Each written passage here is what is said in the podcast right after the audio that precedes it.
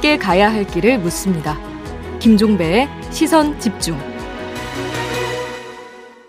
네, 한국은행이 어제 공개한 금융안정 보고서를 통해서 집값 하락을 경고하고 나섰습니다. 이미 언론 보도가 있었죠.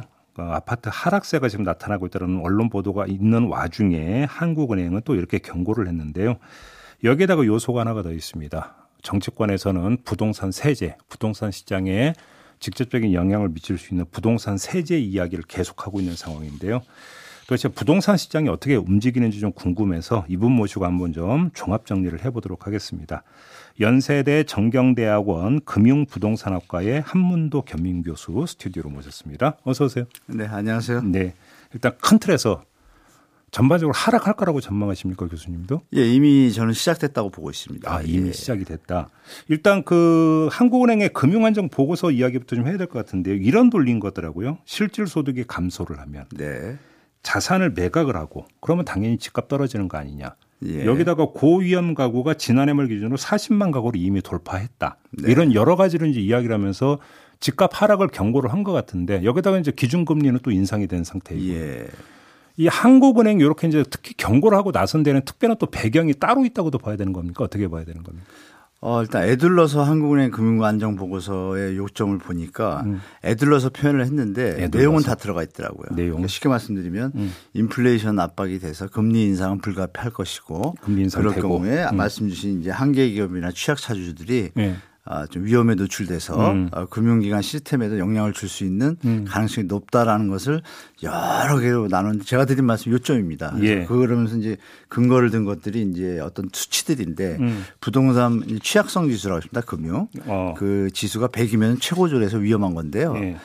이 채권하고 주식 시장은 그 수치가 한 57, 60 정도라서 비교적 안정적인데 요새 이제 뭐 코로나 시기 때 이제 수익을 많이 받지 않습니까? 그래서 자본 축적이 되는데 음. 지금 말씀 주신 그런 기업과 취약 차주들은 더 노출됐죠. 취약점들이. 그러면서 이 부분들의 리스크를 체크한 수치가 100을 찍었습니다. 최고점을. 어. 더 이상 수치가 없거든요. 0에서 100까지 수치인데 예. 부동산 부분의 금융 취약성 지수가 100이에요. 오호. 그러니까 최고라는 것을 간단하게 넣었지만 돌려서 말해서 뭐 채권과 은행은 안전하지만 이것이 터졌을 때는 전체 위기 금융 시스템에도 부정적으로 될 수 있다라고 아, 박아놨기 때문에 이제 고상하게 음. 네, 그래서 결론적으로 DSR 규제하고 비금융권 규제를 강화해야 된다는 얘기를 종합적으로 써놨더라고요. 아. 경고 차원보다 좀 강하다고 봅니다, 사실. 어, 그러니까 그러면 대출 규제를 더 줘야 된다고 지금 이렇게 해놨다는 그걸 겁니까? 돌려서 이제 애들려서 표현했죠. 아? 규제를 강화할 수밖에 없다. DSR은 조기 시행을 해라. 네. 그리고 비금융권 규제에 대해서 네. 노출된 부분이 느슨하면 문제가 생기니까 음. 그 부분에 대해서도 조금 규제 관리 모니터링을 시작해야 된다. 음. 시작했다는 얘기죠, 결론은. 시작했다는 얘기입니까? 네, 그 얘기는? 네, 네. 그러니까 그러면 지금 취약성 지수로 말씀하시던 그 얘기를 좀 쉽게 풀면 곳곳이 폭탄이다 이런 얘기인 거죠. 거의 폭탄 수준이죠. 원래 시스템이 그렇지 않습니까? 뭐 예. 우리가 돈이 통화유통 속도라 그래서 음. 100원이 본원 통화가 나왔을 때 한 10번 정도 돌잖아요. 지금 통화유통 속도가 한 15니까 음. 15바퀴 돈다는 얘기잖아요. 그럼 한 군데가 missing이 나면 이어지면서 깨지지 않습니까? 연쇄 부도가. 예. 그럴 때 우리 취약 차주를 우습게 볼 것이 아니라 그 20%가 예. 대출 위험에 노출돼서 음흠. 어, 연, 어, 연체가 되게 되면 음. 그 다음 next에서 또이 시스템이 또 붕괴되는 게 연서, 연쇄적으로 이어지거든요. 예. 그러면 이제 뭐 대선 충당금 문제부터 해가지고 부실채권에 대한 급- 급격하게 시장 분위기가 어렵게 되거든요. 음. 그러니까 전체적으로 심리뿐이 아니라 실질적인 어떤 그 시스템의 내용들도 불이 깨지기 시작하죠. 그런 부분을 지금 이 보고서에서 다 담아놨더라고요. 제가 보니까. 알겠습니다. 일단 이제 그 곳곳이 폭탄이고 폭탄 요인들에 대해서 이제 잠깐 언급을 해 주셨는데 네. 이제 궁금한 건 하락폭과 속도잖아요. 급속하게 예. 하락하느냐 완만하게 하락하느냐가 또 대단히 중요한 문제인데 교수님은 어떻게 전망을 하세요? 이, 그 내용도 이 보고서에 있더라고요. 예. 그러니까 이제 지금 주택 시장 흐름을 보면 음. 거래 절벽 시작된 지가 한 서너 달 됐습니다. 그렇다면서요. 일시적인 현상이 아니라 이게 추세가 지금 이어지고 있거든요. 음, 음. 그러니까 이미 이제 파악은 했고 그러면은 이제 급격하게 되는 것을 막기 위해서 할 수 있는 건 뭐가 있을까요? 자영업자들 지금 취약하지 않습니까? 네, 네. 자영업자분들 지금 대출 그 상환을 유예를 한 번 했거든요, 다들. 음, 그 부분에 대해서 언급을 했더라고요. 음. 지금 이런 추세로 갔을 때 방치라면 위험하다. 그러니까 또 유예를 할 준비를 해라라는 내용도 있습니다. 그 얘기 뭐냐면 아, 대출 유예를 한 번 더 해야 된다. 네, 그게 이제 담겨 있습니다, 내용에. 음. 그 얘기 뭐냐면 그 대출을 상환할 능력이 전혀 안 되는 상황이 연출된다는 얘기죠. 그러면은 이제 주택 시장에는 당연히 하방 압력이 될 것이고 그렇죠. 이 아시는 바와 같이 가격 고점이 이미 찍었다는 것은 이제 거래량이 급감을 했거든요. 음. 우리 역사에서 IMF 때하고 글로벌 금융위기 때가 서울 아파트 평균 거래량이 한 평소에는 6, 7천이거든요. 적어도 5천. 근데 그렇게 이제 금융위기나 큰 위기가 오면 천대로 내려앉습니다. 거래량 2천. 말씀하시는 거예요? 네, 서울의 월 아파트 거래량이 월 예, 단위로. 예. 그럼 글로벌 금융위기 IMF 그 이후에 이제 2019년도 초에 정부에서 강력하게 대책 냈을 때 그때 한 두세 달 그걸 빼고는 한 번도 2천대가 내려간 적이 없습니다. 음. 예. 이 2006년도 한 15년 동안에. 예. 근데 지금 9월, 10월, 11월이요. 2천대, 2천대, 11월은 지금 1000대입니다. 오 그러면 IMF 때나 이, 그 세계 금융위기 그때 네, 거래량 수준밖에 안 된다는 얘기죠. 그러니까 지금 상황은 뭐냐면 가격이 너무 비싸다는 걸 반증하는 효과도 되고 오. 위험 수위에 왔다는 것을 한국은행도 아니까 예. 이렇게 애들러서 여러 경로를 표현을 한 것이죠. 아, 아, 조심해야 됩니다. 사실. 거래량이 그 정도로까지 지금 떨어져 있는 상황이에요. 근데 12월은 더 심합니다. 12월은 보통 원래 우리가 한 달 유예 기간을 주지 않습니까? 신고를 부동산은. 네, 네, 네. 그러면은 1월 달이 돼야 마무리인데 그러면 네. 한달 정도 때 보통 전 전체 거래량의 반 정도가 나타나거든요. 12월에. 음. 그러면 예, 올해 한 해를 제가 다 보면은 적을 때가 1,000, 1,500. 그러면 이제 3, 4천이 나오거든요. 음. 근데 말씀드린 9, 10, 11월은 보통 12월 그 해 말, 그 월, 월의 말이 되면 500에서 800대를 찍었습니다. 거래량이. 그럼 네. 그 다음 달에 가서 한 1,500이나 2,500, 3,000을 찍었는데 음. 지금 요번 달 12월 지금 거의 다 됐는데요. 지금 뭐, 한 3, 300건 수준밖에 안 됩니다. 그러면 그러면 지금 1000대 이하가 될 수 있다는 얘기죠. 교수님 말씀을 종합으로 보면 지금 그 대출이 부실화될 소지는 지금 너무나 다분하고 거래량은 지금 뚝 떨어져 있고 네. 이렇게 되면 우리가 이제 일상적으로 시장에서 접할 수 있는 그 급매물이 막 이제 갑자기 나오면서 가격이 뚝 떨어지고 이런 식으로 할 수 있다는 얘기인가요? 지금은 아시겠지만 신고가 뭐 이런 강남 일부에 어, 희소성으로 양극화 부동산도 벌어지고 있는데요. 그쪽에서 올려주는 가격이 하락하는 가격을 효과가 있습니다. 그래서 시장에 노출이 잘 안 되고 언론에 노출이 좀 안 됩니다. 그러니까 음. 지금 말씀처럼 급매물이 실제로 많이 나오고 있습니다. 현재 나오고 나오고? 있는데 예. 그런 수치 말씀드릴게요. 부동산이 서울의 공인중개사가 2만 2천 개입니다. 어, 예. 그러니까 말씀 올린 대로 거래량이 한 2천 대로 내려, 내려앉았잖아요. 그러면 한 달에 음. 열 집에서 한 집이 매매를 한다는 얘기입니다. 그렇죠. 예, 그렇죠? 그럼. 아홉 집은 매매가 없다는 얘기예요. 그러면 부동산 중에서 매출이 없다는 얘기가 되고 네 네. 그러면 이제 중요한 건 뭐냐면 열개 중에 한 개가 계약됐다는 얘기는 물건이 열 개가 있는데 한 개가 계약됐다는 얘기잖아요. 아, 근데 실제? 매물도 엄청 늘어나 있습니다.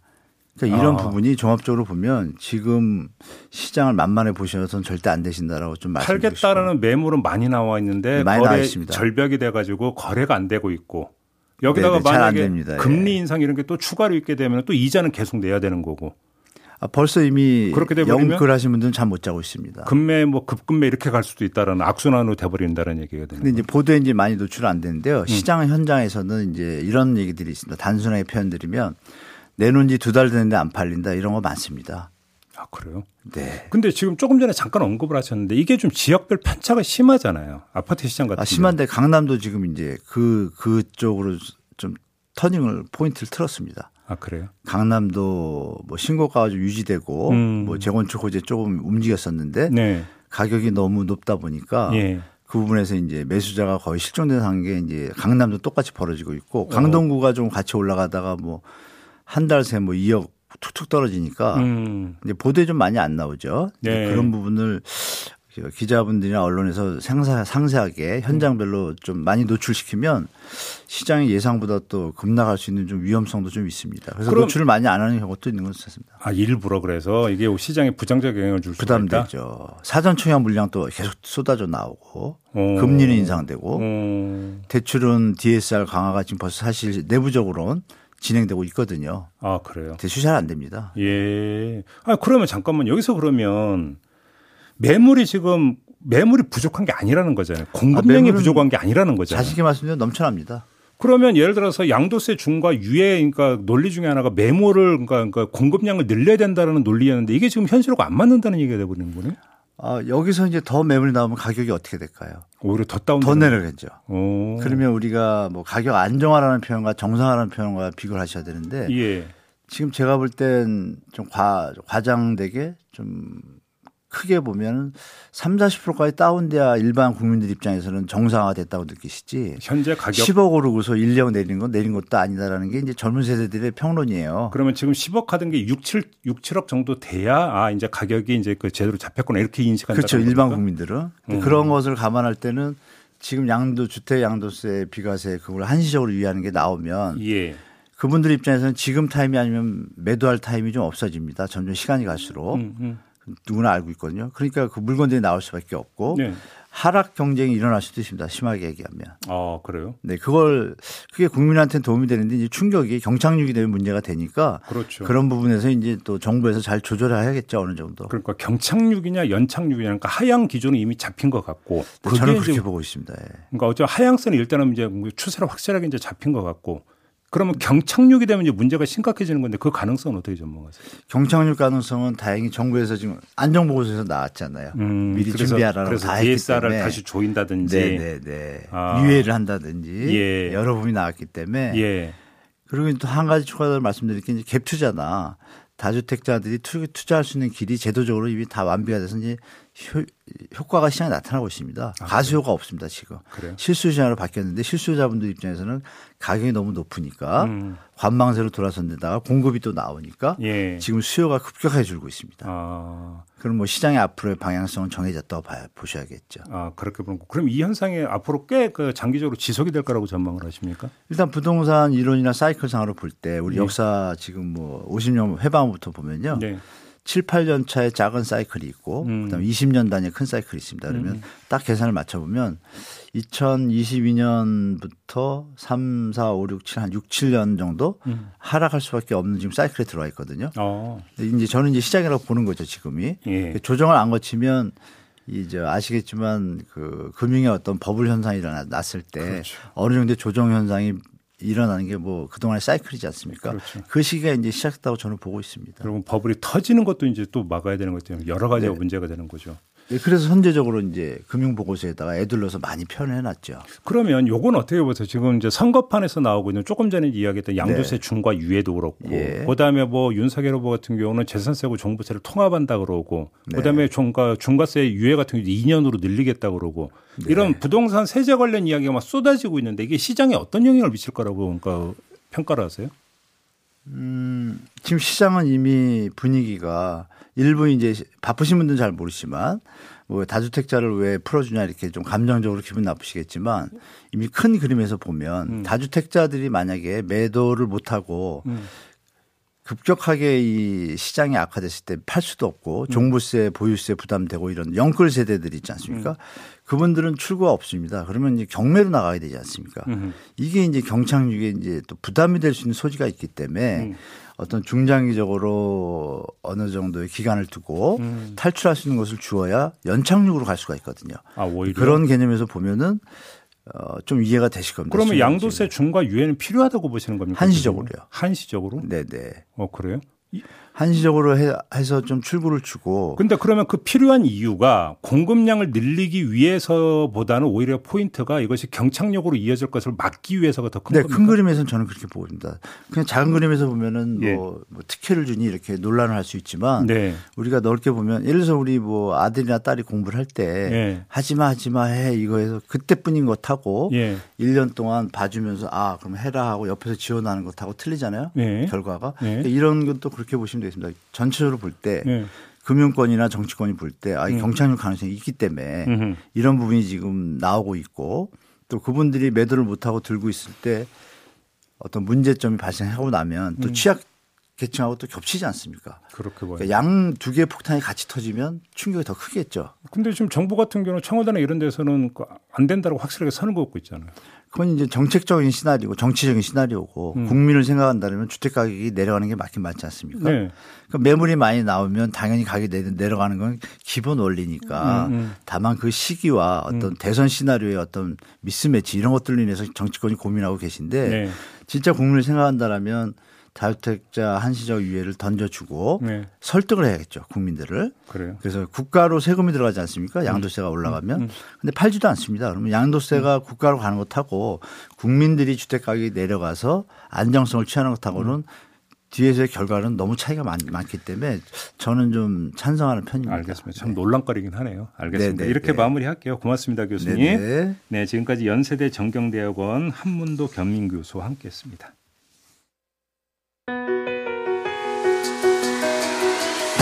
날카롭게 묻고 객관적으로 묻고 한 번 더 묻습니다. 김종배의 시선 집중.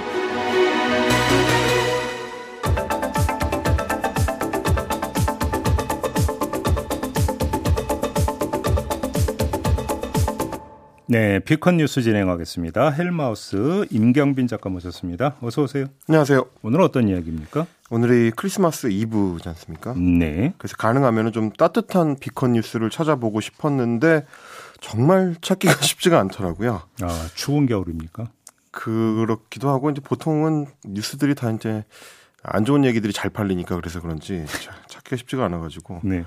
라디오 시사 프로그램에 이제 지킴이 청취자들이라고 할 수 있는 택시 기사님들에 대해서 좀 안타까운 사연들을 소개해 드리고요. 음. 그 응원을 보내보자는 의미로 관련 사실들을 좀 준비를 해봤습니다. 예. 우선 택시비 먹튀에 대한 이야기입니다. 어떤 일인지 오디오로 먼저 만나보시죠. 20대로 보이는 여성 두 명이 택시에 오릅니다. 70대 택시기사 A씨는 지난달 1일 수원에서 이들을 태우고 2시간 동안 목적지인 일산까지 66km를 운행했습니다. 택시비는 7만 5천 원, 승객 한 명은 먼저 내리고 나머지 한 명이 교통카드를 내민 뒤 그대로 달아납니다. 하지만 무등록 교통카드라 결제가 되지 않습니다. 어? 결제가 아예 안 됐더라고요. 계산하려고 딱 하는데 부터 안 되니까 안 된다고 얘기하려고 돌아보니까 부터 도망갔대요. 아, 저도 이거 뉴스를 얼핏 본 것 같은데 네. 경찰 지금 수사하고 있는 겁니까? 어떻게 됩니까? 어, 뭐 어, 제 이제 뉴스가 보도되기 전까지만 하더라도 사실은 이제 수사가 사실상 종결된 상태였습니다. 종결. 음. 네, 뭐 택시 기사분은 이제 신고를 했는데 네. 경찰이 도착 지점의 CCTV들을 좀 분석을 해보고 음. 뭐 주변 탐문하고 교통카드에 묻어있던 지문 분석해봤는데 이제 별다른 소득이 없었다. 라고 하고요. 그래서 한 달여가 지났을 때 이제 경찰 측에서는 어, 단서를 찾기가 어려우니 사건 종, 종결을 해달라 이렇게 요청을 해서 택시 기사분이 어쩔 수 없이 이제 신고 취소서를 제출을 했다는 겁니다. 네. 하지만 이제 기사분 딸이 이게 사연이 워낙 억울하니까 택시 블랙박스에 찍혀 있었던 당시 상황을 한 1분 40초 정도 되는 영상으로 제작을 해가지고 음. 2주 전부터 수원 택시라는 타이틀의 유튜브 채널에 올리기 시작을 했습니다. 어, 이걸 올리려고 유튜브 채널을 새로 만든 거예요? 새로 개설을 하셨더라고요. 어, 네. 어, 그래서 뭐 보시는 것처럼 그 같은 영상을 다양한 썸네일을 만들어서 저렇게 좀 뭐라도 하나 이제 눈에 띄었으면 좋겠다는 심정으로 업데이트를 계속 하고 있는데 오죽 답답했으면 그러니까요. 네. 근데 굉장히 좀 제가 이제 유튜브 채널을 좀 운영을 해봐서 아는데 네. 잘 만드시더라고요. 아, 그래요? 어, 저희가 이제 스카우트를 했으면 좋겠다 싶을 정도로 잘 만드셔가지고. 오, 예. 그러다가 알고리즘을 이제 타고 사연을 접하게 된 이제 기자들이 기사로 소개를 하게 됐고 음흠. 논란이 커지면서 경찰은 뒤늦게 하차 지점인 일산 쪽만이 아니라 승차 지점이었던 수원 쪽에서도 추적 조사를 하겠다라고 밝혔습니다. 이제야? 그렇습니다. 예. 아무쪼록 크리스마스 선물처럼 이 먹튀범들이 잡혀서 못 받았던 요금도 받고 최근 늘어나고 있는 택시 요금 먹, 먹튀범들에 대해서 이제 경종을 울릴 수 있었으면 좋겠습니다. 또 다른 사연이 있습니까?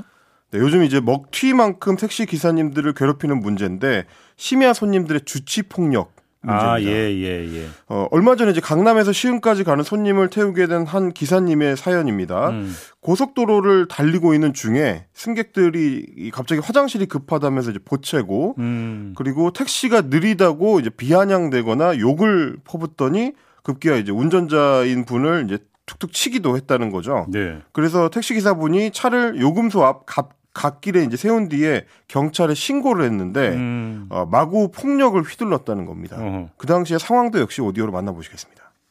택시 기사가 차를 요금소 앞 갓길에 세운 뒤 경찰에 신고하자 여성은 운전석에 팔을 뻗고 휴대전화를 뺏으려 시도합니다. 머리카락이나 안경까지 손에 잡히는 대로 잡아당깁니다. 야, 나 칼이 너 인대기 한번 칼 맞아줄래? 급기야 경찰에게 택시기사가 자신에게 성폭력을 휘둘렀다고 소리를 질러댑니다. 야, 금천 요금. 아저씨가 저를 사복해! 어? 야, 저를!